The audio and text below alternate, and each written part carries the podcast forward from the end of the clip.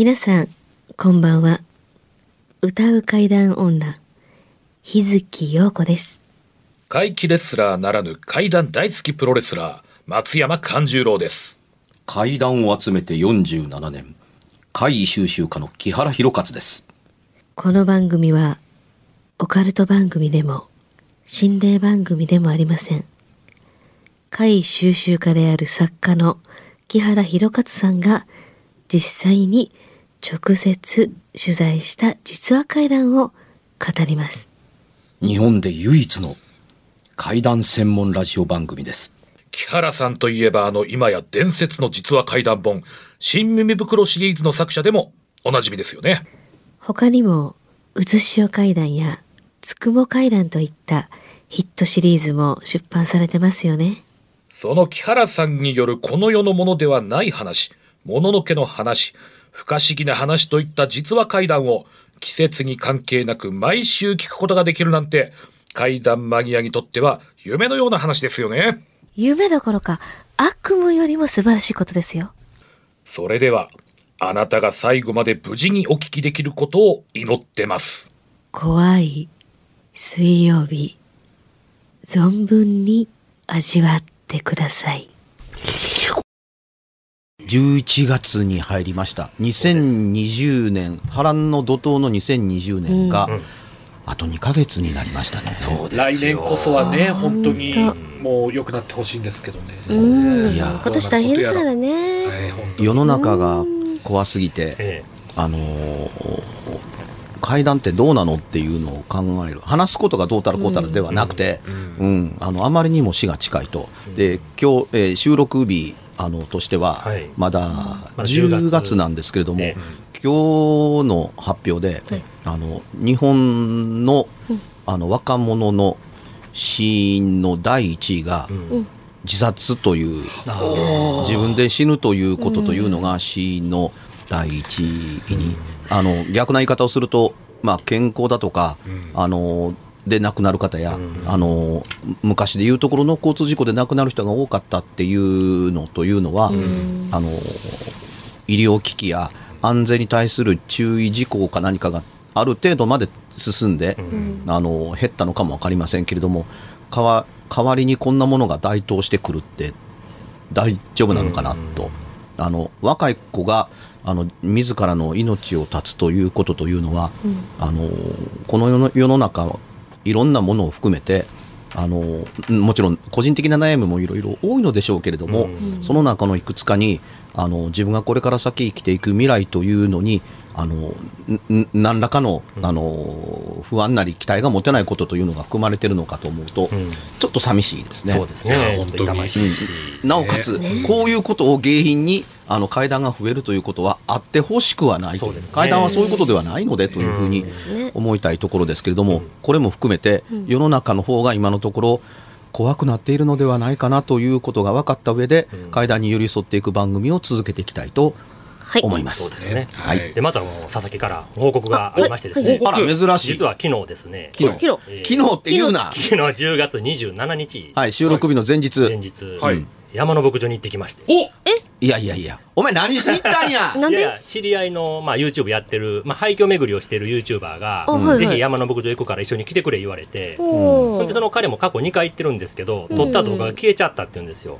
我々みんなでね、行って、え。え、あ、一緒じゃないですか、前と。い。や僕らと我々のもう動画もましたよ。公式記録の動画ってえが消えました。てなくなったんですバックアップも消えました。バックアップも消えたんですよね、えで、その彼もこれ放送で言うたっけ？言いましたね。山の牧場のバックアップも。あ、言いましたね、前に。あの公式映像だからないんですよ、ないマザーがなくなった。マザーがなくなったんですよね、我々は。で、彼も亡くなったからもう一度撮りに行きたいというので、誘われて、じゃあ行くよって。うちらだけじゃないんだ。そうなんです。うわほんならちょっとやっぱりね、新たな発見というか、はい。まあ、変化もあって、はい。まず、あの、どでこぼこ道が綺麗に鳴らされてたんですよ。えー、だからそんな？えあの大変あなの、。へこんでへこんでして、途中までえ車でしか行けんかったのが、牧場の、ま、中まで行けるぐらい綺麗に整備されてました。平らになって、砂利とか敷いて。いや、あの、うん。車で行けないああの、み溝の深さというかう雨の水が流れて出来上がったうん。高低差が、タイヤの半、落ちたらタイヤの半分以上が埋まり込んでしまうのでで、しまう我々これ汗汗だくなって歩きました無理ですあの時ね本無理ですあれが平らに全部、牧場の前まで鳴らされてましたわ。えということは、ええ上が何何らかの形で車両が上がれるようになってるわけに整備されてるということは、稼働が始まったんですか、また？その原因が一つあってね、はいはい。あの入り口のところ、はい左側が、まあ、はい土手みたいになってたのが、はい切り崩されて、はい道ができてたんです、新たに作られた。あら。へーおこんなんできてるの何やろうと思って行ったら、はいうん。えっとね、写真を撮ってきたんですよ。あ、すごい。うん。うわ、ラジオ番組やのに。そうですよ。あでも気になりますねこれはこういう形でね、えっとこれ左側が道が新たにできてるでしょ。はい、ほんまやあ、本当だ。右の方はまっすぐいった牧場の前ですよ。うんここは何もなかったのにこう赤土が切られてるような感じで。これ、うん YouTube に写真入れてあげてくださいね。あげましょうかはい。うんで、こうまっすぐ行ったらね、この山の牧場が建てられたと同じ頃の施設のようなものがこれ、うんブルドーザーのような土木機械が入って整備したあそうです感じですね。それまっすぐ行ったらこういう形になってね。ほえ、風景がもはや違う。違うでしょ？ほななんか右側のと高いところにコンクリートのなんか倉庫みたいなのが2つあって、これがあの作りと似てますよね、あの事務所とか。あそううですねねこんな感じでしたよねほんで左側にこのなんか鉄板で囲ったようなものがあって、これどうも新しそうなんですよ。新しそうも何もう。ん僕が行った時なかなったよ。かったですよね。だからこれは多分あったけど、道がなかったから気づかなかったんでしょうね、あコンクリートの倉庫は。はで、この倉庫が何かなと思ったらね、なんか水道の施設みたいな、メーターみたいなのがあってね、はい。うんあ、または、わガラスも割れ、割れちゃんこで。水道管ですよね、中ガラスの割れてるのが。はいはいはいはいあった。ここから水を引いてるんですかね。うん。引いてたんでしょうねう。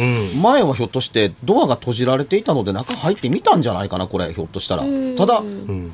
あの閉じられるとは思いませんでした。おっきり閉じてあるね。そうなんですよ。あのガラスバキバキに割られてるから入れるっちゃ入れますけど、ええ、でこっち側はね電気がランプがついてたんでねあのガラスが割れてない方は、はい。電気は通ってるみたいですね。誰がお金払ってんのよそれ。ね。でこれが鉄板で囲われてるものなんですけど、はその鉄板の囲われてるものの奥にもなこういう水のタンクみたいな、ねあ、りますね。新しいのがあって、はい。これがその拡大なん新ですけど稼働させるつもりなのかな。新しい。それっぽいですね。これ給水システムですね。そうで給水システム。新しいのができてたんですよ。ええ。まあだから水を新しくこう、ね、再稼働させようとしてる動きがありましたね。ええ、だからあの水と電気の確保ができているので、うん。これから全体的改装工事を始めましょうという基礎準備ですね。可能性はありますね。ええ。あ、そう、再開発にかかるんですかね。あ、なんかそんな感じしますね。なんかこれ見てたらねなんかうん。うん、あのーこれね、パイプが通された上に、えこのタンクだけが重要なのではなくて、ここにね、そこに入るための水の、あの、メーターあが新しく埋め込まれているのすごいで、水の音してましたわ。ええうんだからあのこれからあれですね、あのたくさんの水を使う浄水下水を使いますっていうことですねトイレに流す用と、うん。あの飲料水はもちろんのことながらあのシャワーや風呂が使えるようにするぐらいのことまで考えたタンクですね。そうですね、これ。また新しく。ほんで、例のあの、うん事務所の上に、あの、櫓みたいな、物見櫓みたいなありましたものがあった。ありましたありましたあそこの3階部分も登ってきたんですよ、今回。で、これその屋上から撮ったんですけど。あよう登ったねこれ中はね確か扉が壊れててこういう配電盤がありました。やっぱりあそこは発電機かなんか配電盤の施設やったみたこれいですね。僕登って確か見ましたよ。ええ、こう、覗いてましたよね、うん木村さんも。今回改めて登ってきました。あらようやってきたね。これが、ええで他は前あとは変わってなかったんですけど、改めて思ったらね、まずあのトイレたくさんあったじゃないですか。あれを考えたら、男と女って分かれてなかったなと思ってね。そうですね。ね、男女共用っていうのも変やなっていうのが。あのまあ少なくてもあの大と小に分かれてたあのねね大と小には分かれてますけど朝顔と、ええあの個室に分かれてたっていう、はい、ね、トイレ自体が男と女って分かれてないのがちょっと変じゃないですか。普通嫌が嫌じゃないですか、女性っ嫌て。ね自分が入ってるところに男も入ってきてお仕事がされたら。うんまあその作りが変やなと思ったのと、そもそもなんですけど、あの今残ってるコンクリートの2つの建物って、はい。その木原さんがあそこの山の牧場で撮影しようとして行った時に、うん。あった建物とは別物ちゃうかなと思ったんですよ、うん。改めてやっぱり第4夜見たら、はい。全然作りちゃいますよねあの絵地図見たら、うん、なトタンの日差しって書いてるけどトタンじゃなかったしなかった。ほんで窓かってねあれ絵地図見たら2つじゃないですか、ええ。宿舎の、え5つありましたもんね、あれええ。コンクリートの。ってことは、あれはだから、山の牧場体験した後に新たに作られた建物であって、あれあれはオリジナルじゃないんやなっていうのが今回、あの時結構みんなテンション上がって、バーってその辺飛んじゃったんですけど、うん。冷静に考えると、あれって、だから、後々の全部建物で、うん。オリジナルはあの牛舎の2つだけちゃうかなと思ったんですよ。えうん。じゃあ改めて話してねうん、建て直したにしたって、じゃあなんでまた階段のない建物を建て直したんかとか。ぶち抜いてましたもんうねん、その辺がごっち今回疑問やなと思ってね。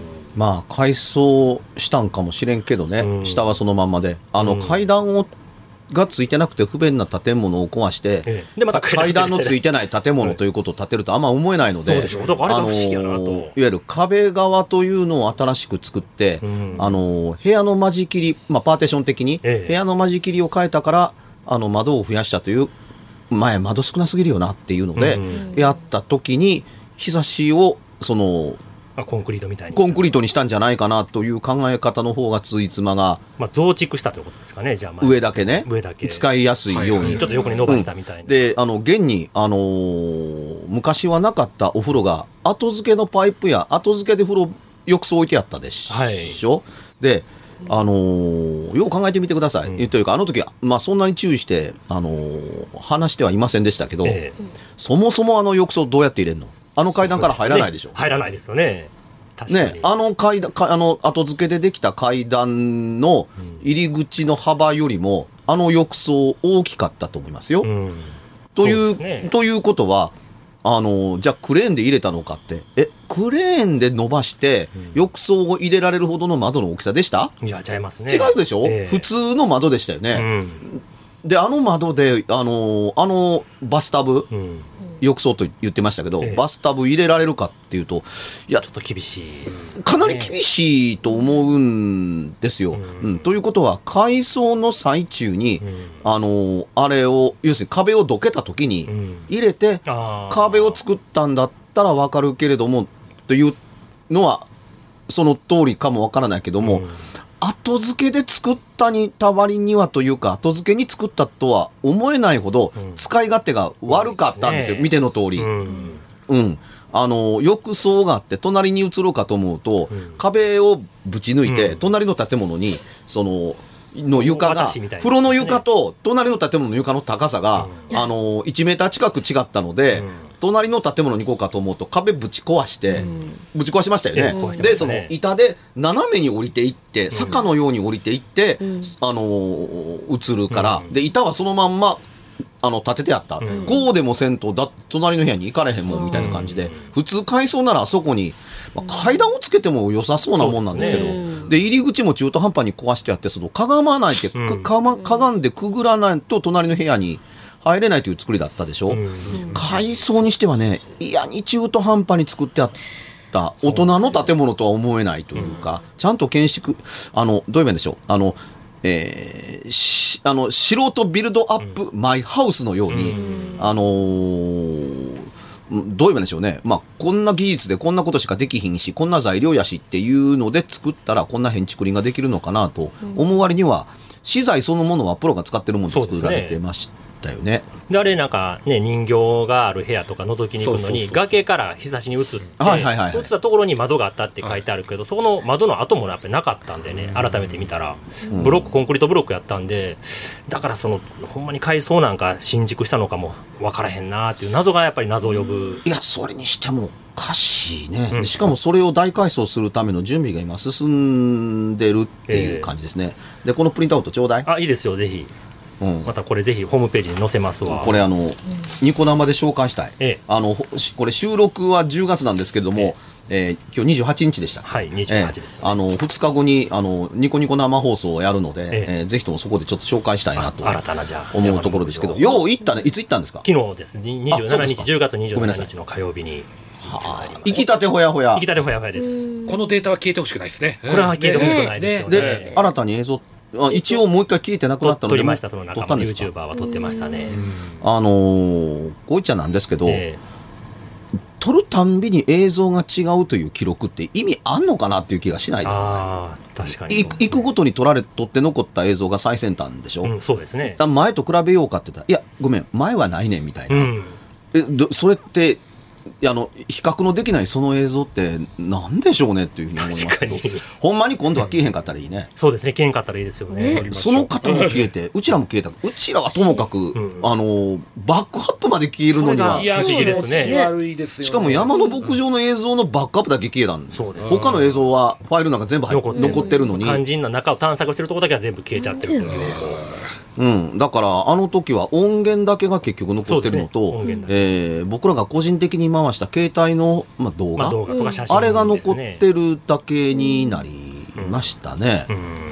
でもここ稼働し始めたら入れなくなりますよもう。もう無理ですね。立ち入り禁止になるでしょうね。おそらく、そうですよね。新しいものが建ったら。何なんでしょうね。うん、人がけえへん。これから冬の間に改装する可能性は高いですね、そうですねうん。夏はもう面倒くさい人間がぎょうさん上がってくると あんたらみたいなのが。佐々木さんよくぞねこのタイミングでちょっと行きましたね。喜んでいった、喜んでいきました。あでその何 YouTuber の方のええ。山の牧場探査 YouTube って上がってるんですかもう？いや結局オチがつかへんからまだどうしようか考えてるみたいですけどどう編集しようかなみたいな。行くには行ったけど、ええ。でもう編集するって立派ですね。そうなんですよ。だからより調べなあかんない話にはなりましたね。うん。あそこは何なのかっていう。うんいや本当にねあの、くれぐれ見といてください、ええ。あの原作者に聞いても何にも分かりませんから、うんというのと時間が経ちすぎて、えやっぱり何も分かりませんからっていうのと前と違うっていう説明を延々とやっても、えででも話合わないと思うんですよ。ね。あそこにこんなのがあってねいやなかったです、うん。でこういうものがはなくってねいやそれはあるんですみたいなことを延々とやるので、うん。多分僕らのあの情報って、まるっきりポンコツになったんだとそうですね。思います。で話せば話すほど、あの、どっちも正しいのに、どっちかが本物でどっちかが嘘やという判定をされるのは、ちょっと困りものですね。そうですねいや、そこ再利用するって、でも、何をするんでしょうねしかしなんか。あの家畜の、あのまあまあ、あの試験場みたいな的なものしか、あ完全に牧場にすることって、ちょっとで広さとしては狭いので、狭いですね。うん、あの試験牧場みたいなことしかうん。できないように思えるんですけどもね。もっともっと切り開いていくんかな。ですかね。うん。なんかテーマパークみたいなのがなったらどうします？あの、山の牧場。関西サイクルスポーツセンターみたいにほら、ほんまにあるんかなって思わして、あるみたいな。うんこのコロナ禍の最中に、ええ。この山の中にお金を投資して再利用しようかっていう採算ベースが取れるという計画を立てる人がおるというのは正直驚きです。そうですね。不便な場所ですしねあそこ。めっちゃ不便です。よ何するにしたって偏僻ですから。うん。ね、ここまで上がるためにそもそも道の整備をしながら上に上がらなかったはずですから相当大変やったと思いますね。はいやでもスタートとしてはなかなかのインパクトですね今回の新収録からね。あ、ね新収録からなかなか、ね。あのうん。ヘビーな話 ね。ですね。あとはですね、はい。推進が来てますね。そうです、推進。あの、お便りたくさんいただいてまして、その中に。はい。えっ、と、以前あの、ドンズル棒の話題があ、ありましたあったんですけれね。ども、ええ。はい。それについてですね、え。えっ、と、他のリスナーの方からの、えー補足ですとか、うん。あと投稿者のご本人様からの、えーまた追加のおうん。ありがとうございます。便りなんかもい。ただないておりまして当時の僕の記憶だとかどうのこうの調べてここぶつけ本番なので、うん。事前に調べてきてきてるわけではないので、あの大したことをあのお話しすることができなくて申し訳ないと思ってました。あのまずはですね、大阪市のみずほさん、ラジオネームみずほさんからなんですけれども、はい。10月30日放送のドンズル棒は、はい。太平洋戦争時に地上戦に備えた最後の砦で、うん。えー地下に旧日本軍の巨大地下施設があります。しかもえー。2つもと、見たいえーテレビの情報番組で詳しくやってました、防空壕ではありませんという補足のお便りに加えまして、ん。えーもともとこのドンズルボードお便りを送ってくださいました、えーおかめちゃん、えー60さんからですね、うん。えー追加でお便りいただいてまして、えー軍歌の件で追加のお便りなんですが、うん。主人がドンズル棒で聞いた歌が軍歌だと感じたのは歌の題名はわからないのですが、主人の祖父がよく歌ってた「麦と兵隊」のメロディーを聞いたとのことなんです。祖父は軍歌をよく口ずさんでたので軍歌だと思ったらしいです。帰り道を急いだのは薄気味悪く思ったことと日が傾いてたのとで帰り道を急ぎましたということらしいんですよね。それはね、はい。最初の時に書いてほしかった。なるほどなるほど。そうとてもとてもあの素晴らしい情報ですね。はい。あのー階段なんかは特にそうですけれども、はい。あのーまあ底辺から言うと、うん。はい。いやラップ音が聞こえたんです。はい。って言われたら、はい。ね、指をパチンと鳴らすラップ音なの？っていうのから、はい。ねはい透明のビニールを箱からピーッと出してピッと切るのもラップ音なら、はい。あの生木が折れるような、はい。水が落ちたような金属がみたいな形で、ラあのオカルト怪談物的なものがある一瞬の全盛期をかつて迎えた時には、あの漫画も何もかもラップ音って書いたもんやから、うん。つまり、あのー総称したものは書いてあるけど何の音なのか実は書いてなかったりするんですよ。で、あのー当然ねラップ音というよりはいや床を踏みしめるような音がって言ってくれたら、あ誰かが歩いてるんかなというふうに話が進むわけですよね、ラップ音が床からしたんですっていうと、踊ってはんのみたいな風にしかならないのと同じようにでこの場合は前回の投稿の時に軍歌のようなものっていうのと、麦と兵隊が聞こえていましたっていうのとは全然別格です。うんタイトルまでね。うんそうね。うん、あのー歌っている意味も歌っている意思も感じるんです。そのせチョイスしてるわけうんそうですね。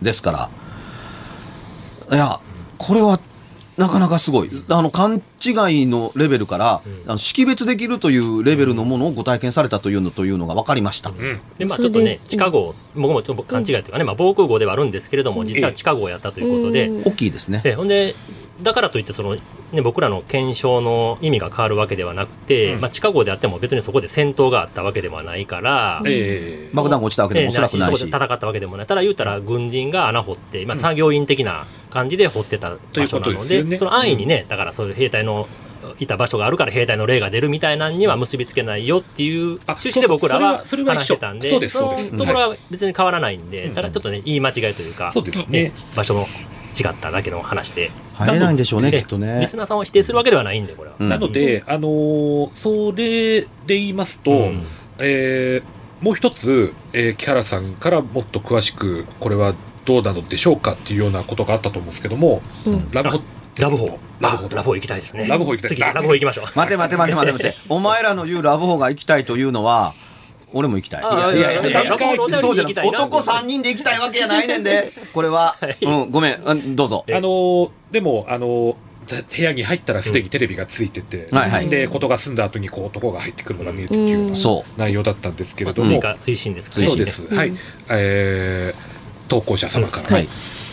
ラブホテルのドアの体験談を送ったものです。はい。はい放送は主人と聞いてました。うん。うんうん木原さんのご指摘を受け、えー文章の矛盾、うん。えー会が入室時から起こっていたか、事後に起こったかに気づき、うん。いくらたくさん体験談を聞いていても、伝えるスキルが上がるとは限らないんだなと痛感いたしました。いやいや、あの、普通です。あの、書いていただいたことだけがありがたいです。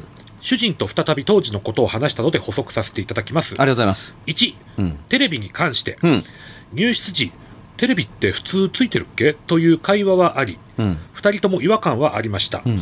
しかし、別のホテルで入室時からスタート画面がついていたことがあり、かつ利用回数が少なかったため、ラブホテルって入った時からテレビがついてるものなんだ。へえ、それが普通なんだね。という認識に二人の中でなり、周囲が行為に移って気にならなくなりました。うん。わかります。なので放送を聞いて、これって書いとも言えなくもないものだったのかと驚きました。うんうん。うん2、うん。冷静すぎる主人に関して。うん。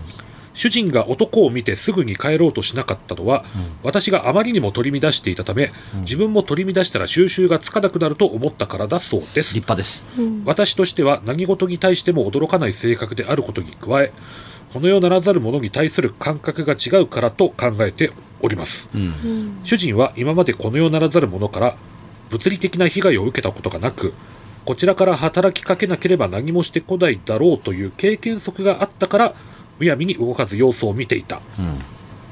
生きている人間だった場合の方が危険な目に遭う可能性が高いから、そっちの方が何倍も怖くない？だから目を凝らしてドアの向こうにいるのがどちらか生きてるのかそうではないのか見極めようとしたと言っています。うん。素晴らしい。えー3、うん。シャワーに関して、うん。シャワーについては、シャワーも浴びれないほどにパニックになり、うん。すぐさま服を着て、主人を置き去りにする勢いで出て行こうとする私と、うんそれを追いかける主人という状況でした。うん。うんそして、外に出てようやく落ち着いた私から、なんかいたの？という会話を切り出しました。うん。4、うん。ドアのレバーに関して、うん。すぐに体を起こした主人は、レバーが下がったのは見えませんでしたが、うん。ドアが開きながら、レバーが上がっている様子、えー動くところ、要するに動くところを見たそうです。お、それはすげえ。私は元、元々の姿勢の関係でそのタイミングでは起き上がれず見ていません。えー余談ですが、この世ならざる者に遭遇しても、えー冷静で驚いた様子のない体験談ばかりの主人がうん唯一取り乱したのは、一人でビジネスホテルに泊まり、用を済ませてズボンを上げてからトイレの水を流してたら、真っ赤な水が流れ、直後に部屋の電気すべてが消えた時のみだそうです。うんさすがにその時はパニックになりながらフロントまで走って部屋を変えてもらったそうです。うんえーということで赤い水に関するお題を投げかけてメールを締めくくりたいと思います。なんと最後にお題がお題が最後にお題があった。えーと、あ、いきなりか。ごめんなさいね。ちゃんと読んどけ。俺読んでないねんから。いやいやいやいや、まさか最後の最後に最後の最後にやるとは。まさかの。はい。赤い水ね。ありますかね？なんか赤い水。赤いや水あのー非常にね誤解されやすいことだったりするんですけども。だからこういう時にあの補足のとりあえずあの大変優秀な補足うん。はい。をありがとうございました、はい。でこの補足のおかげというよりも、うん。あのこの間の話放送を聞かれた方がの記憶と照らし合わせていただければあの皆さんでというところですけど、あのー少なくても僕は聞いててええ。補足の方が怖いです。なるほど。うん、前のあったことは、あの怖さの,、うん。あの頂点をずらずらと書かれたみたいですけれども、あのそういうことを人がおそういうことを人はおかしいと思う人が怖いと感じることをここまで書かれている、ん。書かれてあの抜き出してくださったおかげで、あのいいわゆる起こったことに対する詳しい状況ががこんなに分けられると、うんやはり状況が怖いのだ、うん。そこに本ご本人た体験した本人がいたからなのだというのがよくわかるので、あのー前のラボの話どんな話やったっけっていうのを除いて、うん。これ独自の切り抜きで十分怖いと僕は、うん。あのー思いました。うん。そらドア開きながらドアのノブがこうやって動いていったら、なんで開いてるドアのノブがさらに動いてんねんというとこだから、うん。見えないだけで戻してる人がおるんかなと思ったりするじゃないですか。ねどうかすると。うん。うん、いや少なくてもあのドアを見えないけれども、うん。まだ握ってる人がいたのかもみたいな考え方うん。ができますよね、見えてないだけでっていう、なので見えてるものとあの見えてないものとが共存するかもわからないという可能性を秘めた怖さであるって。見えたのは男かもわからんけれども、うん。で、えーこの番組のおかげこの番組で話させていただいたおかげで、長々とやってきたあのおかげなんですけれども、ええ。あついにここまで来たんだっていうね、あのーこの方の投稿に感謝したいのは、はい。簡単に幽霊と断定した文章を書かない。うんそうですね幽霊とは限ってないから、うん。それがはっきり分かるまでっていういう形やけれども、人だったらこんなことできないよねということを含めて、うん。この世ならざるものとちゃんと書いてくださるようになったっていうのが、ああ、そうですそうですね。ね。これ、あの、うん。ヘビーリスナーでないとできひんというか、ね。うん、簡単に幽霊と断定して書くものではないっていうふうに、うん。あ、あそこに幽霊がおるって言ったらもう決まってるやん、うんうんうんというふうに、うん、あの、赤と白で網網になった、なんか高い建物があるという間は不思議な建物やけれども、うん。あ、ポートタワー建ってるっていうと、ポートタワーなんやん、みたいな、うん。なるのと同じように、ポートタワーは実在やからわかるし、名称も知ってるからっていう形で、うん。オチはつけやすいですけども、あのーこの世のものでないものだけれども、ほんまに幽霊なんかっていうのって、分かるまでは幽霊じゃないわけですから、ですね。で確かめられないうちに終わってしまうから、実はみんなほとんどの場合幽霊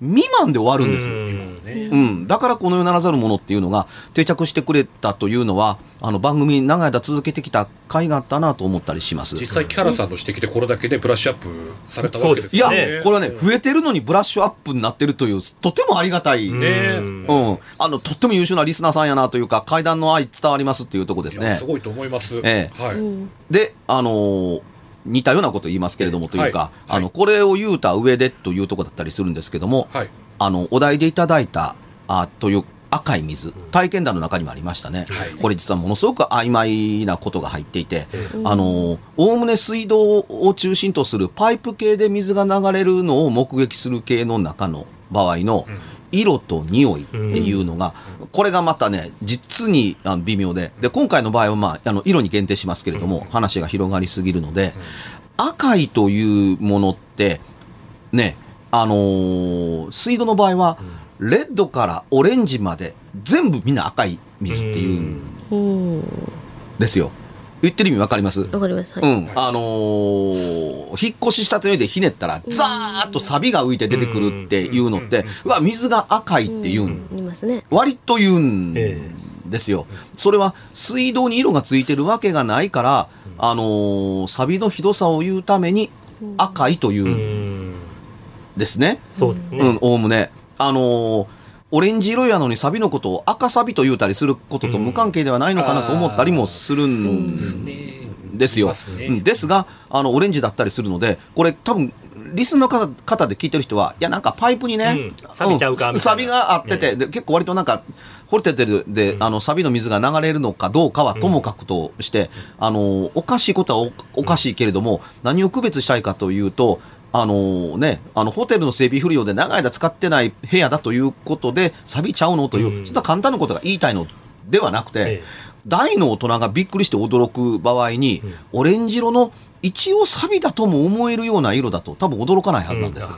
なんやこのホテル、パイプ掃除してへんのか、うん。みたいなぐらいにしか思わないはずなので、うん。パニックになる要因にはなってないわけですよ。うん。ということは、赤かったと想定がしやすいですね。そう。シンクの色みたいな。そう。でその赤なんですけれども、ええあのーこれまでのいろいろ書かれた本では、なんか血が出てきただとか、うん。あのー血の色ならまあまあいいのかもわからないですけども、血のようなとかね、うん。血のような色ならわかるんですけども、血が出てきた的に書かれることってよくあるんですよ。ああのーうん水道のところからとかどうのこうのっていうところですけども、あの、物理的に血なんか出てくるわけがないということが言いたいのではなくて、うんあのー赤い水を見たからといってみんな血だとは思わないでしょ？あ。うん。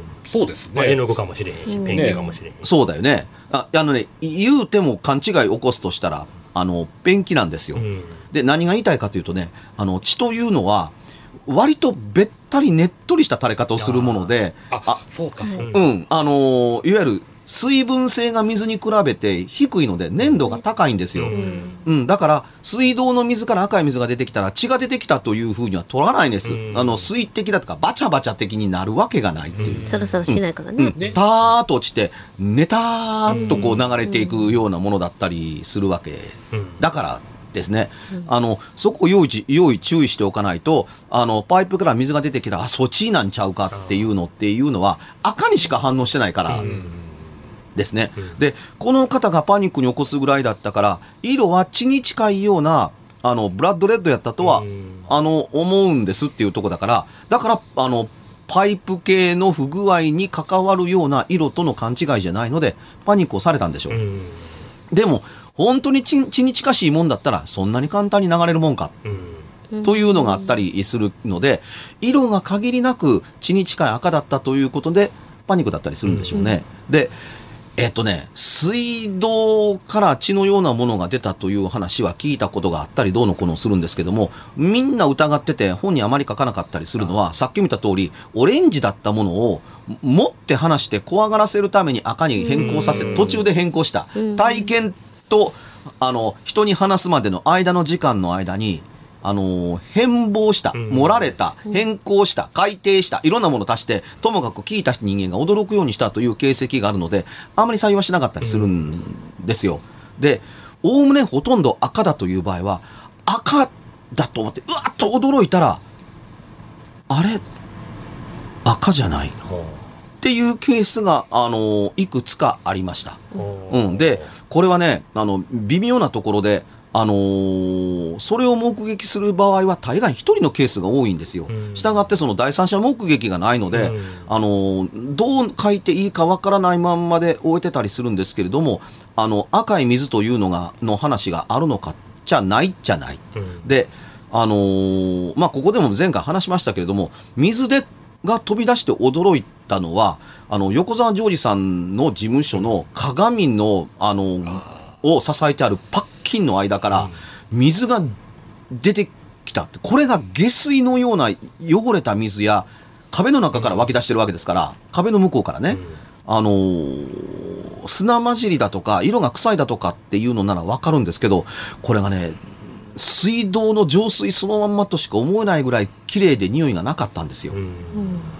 つまりその色がついてて怖いという話もあるのかもわからないですけども、うん。横澤ジョージさんのところで初めて美しい水が出てきたで驚いたって理にかなわないっうんていうのに驚いたというあのケースの方があの異常でおかしかったように思います。で、液体つながりなんでしょうね。どうしてもね、液体の貝って赤なんですよ。うん決まって赤なんですねほとんど。うん、だから、あのー人に話すまでの間のこなれる間に、あの、変貌遂げやすかったりはするんです。赤くなきゃいけない理由ってないですから、うん。だから、本当はサビだったんじゃないの？うんっていうふうに思う方が、まあ、正しいかなと思ったりするんです。ん。で、水の場合で起こる怪異は、実は色よりも匂いの方が多いということも付け加えておきます。あの、綺麗な水なはずなのに、というふうに。う。ん。うん、これとてね、あのー屋上の中の浄あの水道いっぺん水ん。上に上げる、あのー浄水タンクというか、タンクの中に、保水タンクの中に、遺体が入ってたっていう事例もあったりだとか、あの動物の死骸が入ってたりしたので、道理で匂うと思ったみたいなことがあるとか、長い間掃除な、そこを、あのー掃除、消毒をしてなかったので、あのー水が長い間溜まりすぎた、汚いからではないけれども、やっぱり水も長い間使うと、檻が溜まります。うん。うん、これが、あのー積もった結果、水垢となった結果、あのー水道水に、そのものとしての問題は、まあまあ、ともかくとして、お、なんか匂わん、ここの水匂うね、ということがあったりするという場合が、おおむね会としては、あのー多いうん。というところですね。で、トイレの水に色がついていてびっくり、パニックを起こすほどの赤い水が出るというのは、あの、異例中の異例なんですけれども、あのー考え方をちょっと、あの、変えていただきたいんですけども、あの、水が赤かったのではなくて、赤い水を見せられたという可能性は、が僕は高いと思うんです。水そのもの問題ないんですよ。うんあうわ赤いってだだからここで第三者がいたらえこの水のどこが赤いねんあれ？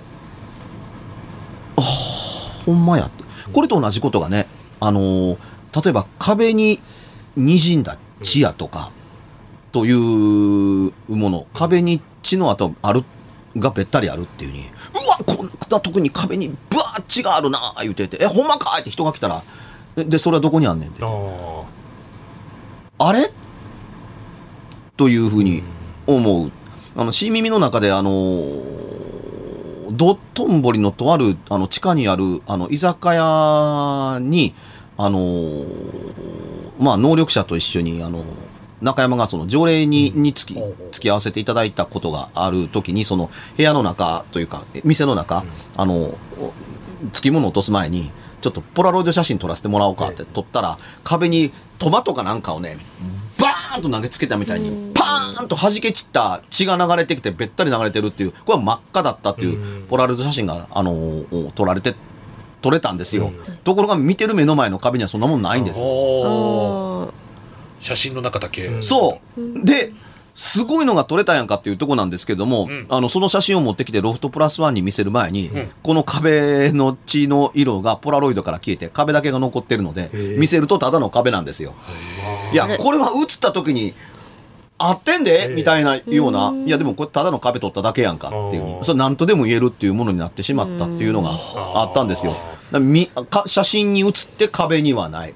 じゃあ写真に定着できたんやって言ったら、写真の中からもやがてなくなるっていうことになって、結局証拠は証拠でも何でもなくなったっていうことがあったりします。ん。で、カメラで捉えられたり人間の目で、えー見ても赤くないものが赤くあったんだからっていう事例をここに当てはめるのはどうかなと思うんですけども、ただ、あの、赤に見せられ、赤に見えるように何かされたのではないか。うん。その人だ、ご主人だけが赤に見えたっていうこと、パニックになるというか、怖がらせようと思って仕掛けた、この世ならざる者のいたずら的なものに見えなくもなくも、なくもないというとこだったりするので、赤い水を見たのではなくて、赤い水だと思わされるような現象に出会ったっていう考え方が一方であるというふうに。うん、どっちにしても何の謎も解いてないんですよ。ただ水が赤かったわけではないだろうっていうふうに、あの思いやすかったりするのは幸いなことにここホテルだからです。うんこのトイレの水が赤けりゃ隣のトイレあのあのあれです、あの部屋の部屋のトイレだって水は赤いはずです。そうですね配配管同じですから。うん。で、もっと言えば、配管が全部同じやったら、あのーホテルマンが黙ってられるわけがないわけですよ。あのー何らかの形で従業員が使う水だってそうなってるはずですから。もうちょっと言い方を変えると、あの、蛇口をひねった水だって赤いでしょ、うんで、そのトイレがどんなトイレであったかどうかわからないですけれども、あのー新しさ古さがわからないという意味ですけど、あの、どうかするとトイレの流した水と、あの、タンクに溜める水で、ジャーっと手も洗えるような水っていうタンクだったりする場合は、下が赤いのに上から出る水が赤くないっていうことは、それはないでしょう。で、あの、少なくても、個室から出て手を洗う時の水と同じものが流れてる可能性があるから、蛇口をひねった水だって赤かったはずです。で、トイレ入る前に、あの、洗面所で1回ぐらいは水をひねってる可能性はあったりします。ポットに水入れるためも含めて、ここが赤くないのに、あの、トイレの押し流しの水だけが赤いっていうことって、おかしいでしょ？おかしいですね。うんまあ、でサビとかではない。うんねだからこの1点だけおかしいとするならば、この1点だけを赤く見せれば成立します。よねですね。うん。という回であったのではないかなと思います。ただ怖くないかというと、まあ、嫌ですね。うん嫌ですね、確かに。見見せられたくないですもんね。うん。あパニックるの体験。者からしたらね、やっぱ嫌ですよね。あの、いで、水だけが問題なのではなくて、水を見てびっくりした途端に、その衝撃度と言わんばかりに電気が消えるっていうところに、僕、いたずらの匂いがするなと思うんですよ。水と電気は関係ないやんかと思うのに、関係づけられる状況を作ったということは、これ作られた会やと思う、あの、話としてではなくて、その部屋でその人を怖がらせるために誰かが仕掛仕掛けて作り込んだ会に見えなくないですよね。というとこだったりします。いたずらされたかのごとく。うん。これでさあ、部屋の外に出ようかって、あの、廊下に出ようかと思った時に、鍵が、ドアノブがどうやっても開いてくれへんかったら、もっと怖かったと思います。ね。はい。じゃあ告知に行きまはい、しょ告知聞きましょうか。ははいい。えー、どうぞ。松山勘十郎はですね、えっ、と、まだだいぶ先なんですけど、うん来年の4月4日、おかまの日にですね、はいえー大衆プロレス松山座の公演一を再開することに決定しまして、決めましたので、うんえー社会情勢を随時見極めつつ、準備を進めていきたいと思っております。詳細等は松山勘十郎で検索しますと、ブログやツイッターと SNS いろいろ出てきますので、そちらでぜひチェックしてみてください。よろしくお願いします。一応半年先のスケジュールなんだね。一応、準備期間も十分取りたかなったんで、るほどね。で、この放送されている11月4日、えー、所沢にえーできました、えー、角川武蔵野ミュージアムの、えープレオープンで今日内覧会をやってるはずなんですよ。荒俣博先生と京極夏彦さんと一緒に、あの出来上がったあのお建物なんか見てると思います。で、え2日後の11月6日グランドオープンを迎えます角川、えー武蔵野ミュージアム荒俣博妖怪福間伝2020が、えーオープンします。えー、九段ちゃんがしあの出張してますので、えーぜひとも関東の方、あの、九段ちゃんともう一度会って、えー感染予防妖怪、疫病退散妖怪ですので、えー写真を撮って、えーいただければと思います。はい、えーはい日月横は、えー、つに点々、ひらがなにつに点々の日月横で検索してください。はいいろいろ情報はそこから拾えると思います。番組では、別冊怪談ラジオを販売しております。ちょっと普通の地上波のラジオでは放送できない僕の体験を、あの、語っています。二度と本の形でまとめるつもりのない話が入っていますので、ぜひお聞きになってくださればと。どうやったら帰るの？詳しくは、ラジオ関西の怪談ラジオのホームページをご覧になって、ぜひともお買い求めいただければと思います。今夜はいかがでしたでしょうか？何もなければいいんですが。え？ちょっと、あなたの城、誰ですか？番組ではお便りや感想のほかあなたが体験した怖い話やあなたが聞いた身近な人の不思議な体験また怖い写真や曰く因縁のあるものなどもお待ちしていますメールの宛先は、階段アットマーク jocr.jp、k-a-i-d-a-n アットマーク jocr.jp。ファックスは078-361-0005、078-361-0005。おはがきは郵便番号650-8580、ラジオ関西、階段ラジオ、怖い水曜日まで。ぜひ、本物の怖い話を私に教えてください。お相手は、歌う階段女、日月陽子と、怪談大好きプロレスラー松山勘十郎とそして階段を集めて47年、木原博一でした。それではまた来週お耳にかかりましょうこの一週間、あなたが無事でありますように。